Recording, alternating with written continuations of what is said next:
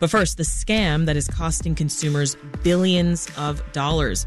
There are laws and policies that protect you, the average American, from all kinds of different scams, whether it's debit card fraud or credit card theft. But there is one glaring loophole that leaves consumers vulnerable, and scammers well, they've figured it out. It's wire transfer fraud, and it has exploded in the last few years.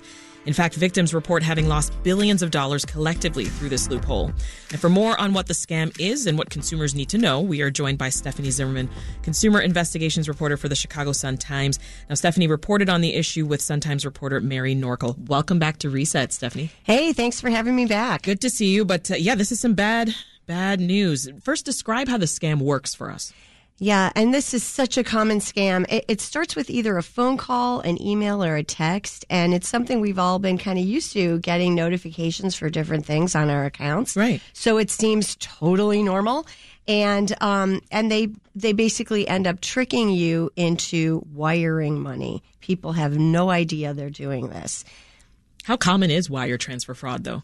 It, it's really common. You know, it's been around for a while, but it really took off during the pandemic and the FBI last year had a report to Congress. They said that reports to them, the FBI, about these kinds of wire transfer frauds, that totaled $2.4 billion. And that was 2021. And it, I'm sure it was an undercount because a lot of people don't report it. They're embarrassed. They just deal with it with, you know, trying to deal with, with it, their bank and not reporting it. So I'm sure it's an undercount. So, who's being targeted here? Are there certain people that you found that are, are more likely to be targeted than others? Well, you know, they say that the elderly are often targeted, but I think that really undersells the the breadth of this. We've talked to all kinds of folks who've been impacted. Yeah. We in our story we had a small business owner, we had a daycare teacher, a young woman, a single mom. Um, we had a retired city worker.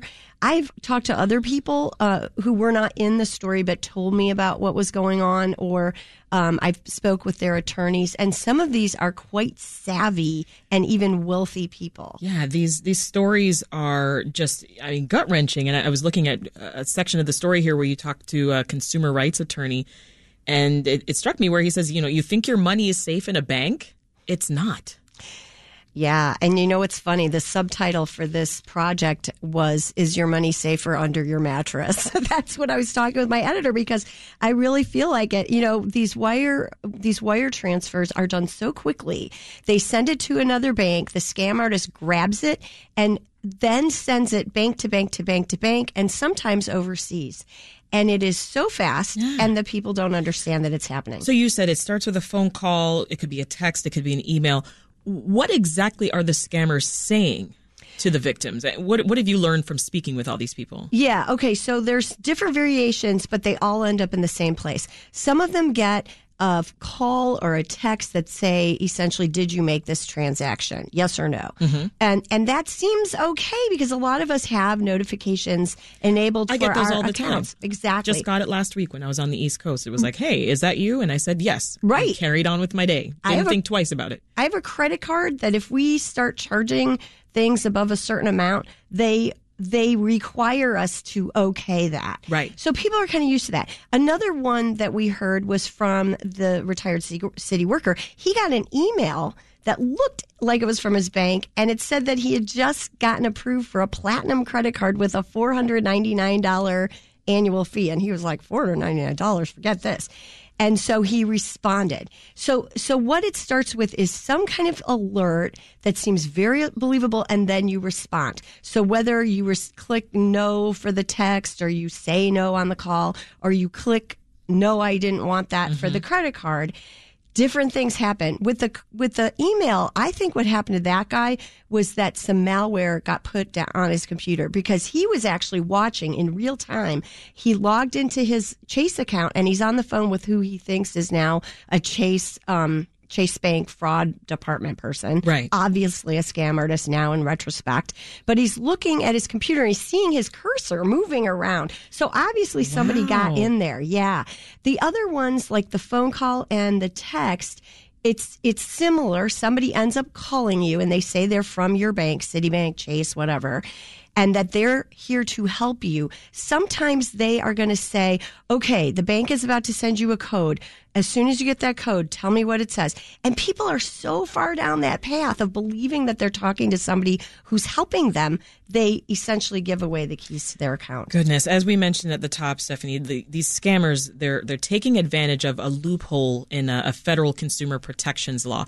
Why does the loophole in the law exist? That is a really good question. All the consumer advocates are asking that. This law is called the Electronic Funds Transfer Act, otherwise known as the EFTA. Okay. And it was passed in 1978 which was when cash machines were like this newfangled thing, right? It was like new to Ah. get your money out of a machine. Before that, you pretty much had to go to a bank teller and get your money that way, face to face. So there was this new thing and they had to protect people. So that law actually protects people who use debit cards, ATM, ATMs, direct deposit for your paycheck. Um, it protects certain kinds of point of sale or phone transactions, but it does not protect wire transfers. So all of that stuff, like for example, if your debit card is lost and you report it to your bank quickly within two days, your maximum liability is fifty dollars. Even if you report it within fifty nine days, up you know all the way up to sixty days, um, your maximum liability is like five hundred dollars. But with oh. wire transfers, it's like the rules are gone and they can take all your money. My goodness. So so this type of scam, I want to get some other terminology right here. This type of scam is carried out through a confidence trick, right? What's a confidence scam and how's that different from say your account being hacked? Yeah, so this is a distinction that the banks make, the Okay. banking industry. They say that if a hacker hacked into their system, it would be fraud. But they say that this is a confidence artist basically tricking you into giving away details about your account, and they call that a scam. Now, the consumer protection advocates say this is splitting hairs because you were fraudulently induced to giving up information about your account. So that is fraud. That's what mm-hmm. they say. So, so the banks, you know, the banks say that they are trying to protect you, like, for example, by sending you a verification code and that it's your fault that you gave that code away to, To- the to the bad guy. person. Hmm. But the but the consumer protection people say on the other hand, well, wait a second, it is fraud. You wouldn't you wouldn't knowingly give that away to a bad guy. Why would you? That Right. doesn't make any sense. Tell us more about how victims are being impacted. I, I know you've heard lots of stories in the last few weeks. Oh reporting on this. gosh. Yeah, the stories are just heartbreaking. And that's one place where there's no disagreement. The banking industry will also say this is heartbreaking. You know, we had uh, the salon owner, um, he was our he was our lead of the story. He this all happened on the eve of having to make payroll. So this is not only impacting him, twenty thousand dollars out the door, he's got to pay his employees um, all, the the daycare teacher. She's a single mom. She lost almost thirty four thousand dollars, and that is just a cat, catastrophic loss. How are you going to recoup that amount of money? She's a young woman. I'm sure it was, you know, pretty much her savings. This is Reset. I'm Sasha Ann Simons. If you're just joining us, our guest is Stephanie Zimmerman, a consumer investigations reporter for the Chicago Sun Times, and we are talking about wire transfer fraud and this loophole in consumer protection law that has made this type of fraud a boon for scanners. Uh, scammers rather. Uh, so if someone gets my debit card information, they go shopping, I immediately tell the bank, "Hey, that was not me." Typically we know they'll you know refund the money they'll cancel the card but it sounds from what i'm hearing from you like banks aren't held liable here when it comes to wire transfer fraud cases Yeah, and and the reason why if somebody gets your debit card info and they go shopping and you're not you're not going to be on the hook if you report that is you have protection under that law that we talked about the Yeah. EFTA.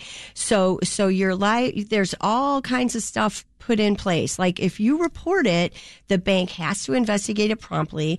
Oftentimes they have to give you a provisional credit. Mm-hmm. You you you can't be on the hook for more than a certain amount of money depending how quickly you report it if the bank violates the EFTA, you can sue and you can get three times your damages plus attorney fees. There's all kinds of protections, but not for wire transfer fraud. And so, you know, the the critique of the banks is that, well, you know, they don't have to do anything, so they don't feel that pressure hmm. because there is no law. have you spoken with any of the banks I have. What do they I say? have. And you know, they say that they do have um, things that they do behind the scenes. They say that there's a lot that we don't know. That they, you know, they're identi- they're constantly trying to identify the frauds and and the scams, and that these things are morphing, and that is true.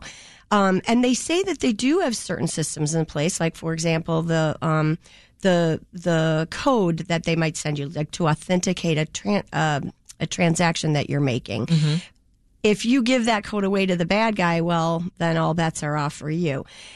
I think the the critique of the banks by the consumer protection people is banks have a lot of algorithms for all kinds of stuff. Like there's a thing called know your customer to mm-hmm. prevent money laundering. So they have all sorts of ways of red flagging things.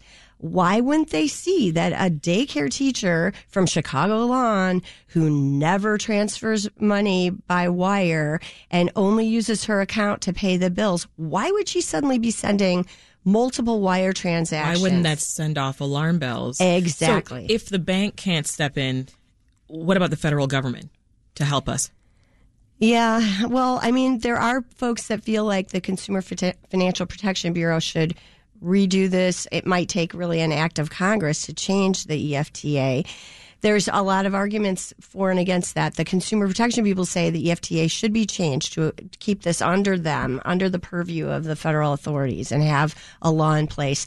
The banks say, and this is not necessarily a bad point, that if you put wire transfers under the governance of the EFTA, the bad guys could just get an accomplice to do a, a wire transfer and then, and, you know, for in exchange for some portion of the money, they get away with it and the bank is on the hook. So there's a lot of, there's a lot of arguments there. It does seem like something needs to be done systemically, though, to address this because it's a really big problem. Goodness. So if, if the law doesn't quite protect you, if this happens to you, though, who should you report this type of crime to?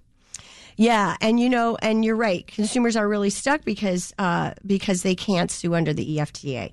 Um, they should report it right away to the FBI. That's um, ic3.gov, a real a simple address to remember. ic3.gov.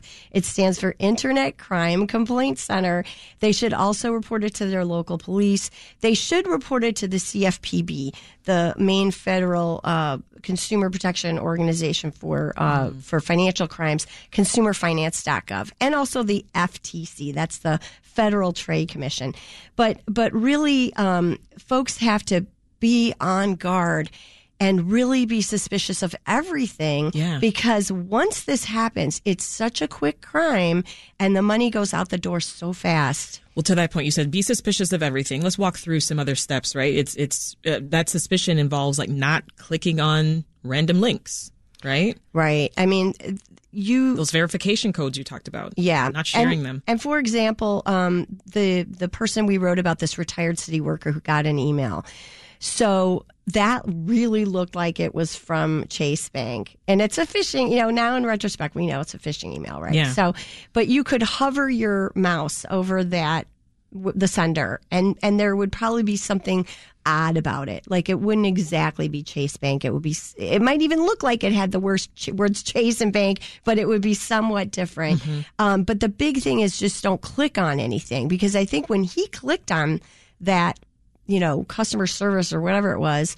Um, I think that that put something on his computer because he really described seeing his cursor moving around Which without him touching it. wild. That is terrifying, right? Oh my goodness. And there are, you know, I know there are people like here at the Sun Times. If the IT department wants to get into my laptop, I can give them permission, and I can see the cursor moving on my Right. laptop, and it's very weird. But that was happening to him. Um, so that's a big thing.